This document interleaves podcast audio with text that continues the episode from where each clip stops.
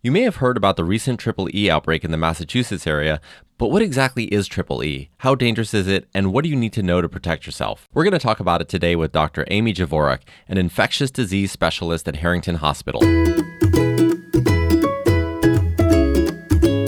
This is Healthy Takeout, the podcast from Harrington Hospital. I'm Prakash Chandran. So, first of all, Dr. Javorek, what exactly is the Triple E virus?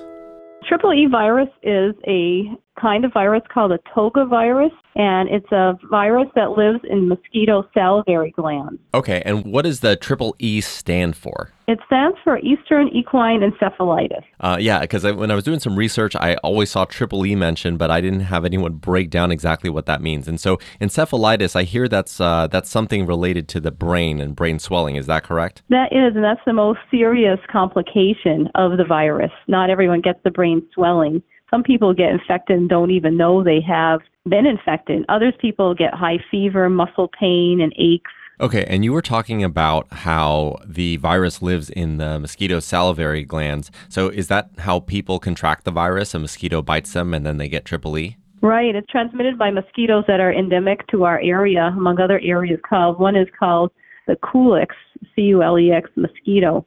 And they are biting at nighttime around dusk in the area of Massachusetts and other surrounding states. I see. And it seems like uh, the Triple E outbreak has been in the news as of recent, um, but I'm curious as to how long the virus has been around the Massachusetts area for. It's been detected for decades. Actually, the first cases were detected in 1931 when 75 horses died in Massachusetts.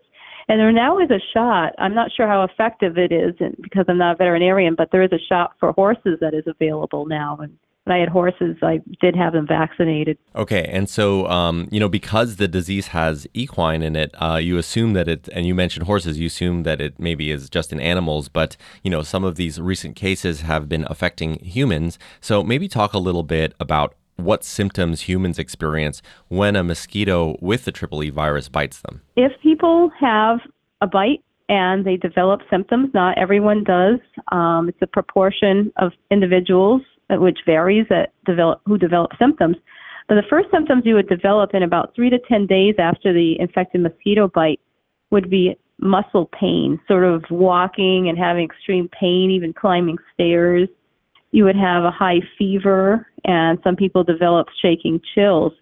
If this is going to progress to encephalitis, people notice some changes in mental status or confusion, weakness, and occasional seizures. People then develop brain swelling, and that which can become fatal. One individual died in Bristol County uh, a few weeks ago at Tufts Medical Center in Boston. And this is the most serious consequence of the encephalitis. And not, as I had mentioned, not everyone does develop these symptoms, but these are the most severe symptoms in people. There was an outbreak um, in the years as we develop, as we determine an outbreak, um, it can be about several cases. This year we've had seven people infected and one one death so far. Um, and there was an outbreak of 2010, 2012, and there was another one in 2004, 2006.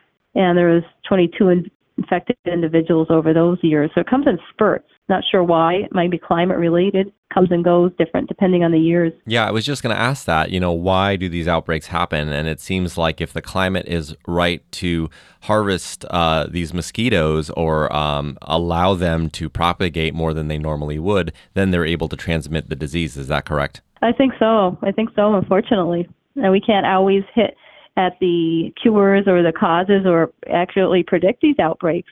Um, they've been doing some aerial spraying and ground spraying as well uh, this year, especially in the communities that are, are classified as critical risk. There are 36 critical, 42 high, and 115 a moderate uh, risk. And the highest of critical is in areas where there's a human case and then there's animal cases in areas of moderate, I'm sorry, of high concern. So if you look at the map, the, the um, Mass Department of Public Health puts out a map, and you can see where the areas are um, highlighted in red or yellow throughout the state, depending on the current uh, situation. That's updated pretty regularly. So I want to move into how triple E is diagnosed. You know, I know that people listening to this, um, they may have heard some of the symptoms that you mentioned, like fevers, trouble walking up the stairs. It almost sounds like severe flu-like symptoms. Um, if, if they are experiencing that, should they immediately go into the doctor? Is there anything that distinguishes triple E from a severe flu? Um, in particular, flu generally doesn't cause uh, confusion. Um, it doesn't cause at this time of year, it usually would come with some respiratory symptoms, some sore throat, and this doesn't usually have that. It's more just the plain muscle aches and the general fogginess and the severe fever. Um, and as I had mentioned, um, if it's severe, it's up to a 33% fatality. So if you're feeling, actually, it would be the family member at this point if the patients are that you know sick with with confusion, they should definitely go to the emergency room instead of urgent care. If they have just general symptoms of uh, that are concerning, maybe tick-borne Lyme or ehrlichiosis, babesiosis goes around at this time of year also, so that can easily be confused with um, what we call triple E. So I would seek, if there's no confusion or mental status changes or neurologic changes, you could seek care urgent care or ER. So, you know, as that can be easily, not easily, but can be diagnosed uh, by clinical exam. Um, the Eastern equine diagnosis is um, oftentimes done by a spinal tap or a blood test, and that can take weeks to, to you know, days to weeks to come back. All of the information, you know, it depends on. We kind of have a fast track now, so it shouldn't be that long, but um, it is um, still, you know, something that um, you may not know immediately, especially if you're not in, having encephalitis in, in the hospital. So let's say I live in the in the Massachusetts area and I notice that I get bitten by a mosquito. You know, when is it too early to come in? Should I come in immediately because there's this outbreak happening? I'm sure people listening to this want to get ahead of it as uh, as much as possible. So talk a little bit about that. First, number one, um, prevention. I would try to avoid getting bit by the mosquito. I would um, be careful of, until the first frost as far as uh, covering up your skin uh, make sure there's no place for them to bite, kind of hang out in the area with fewer mosquitoes, like in a screen porch, for instance. You know, you can use some um, anti mosquito spray, long pants.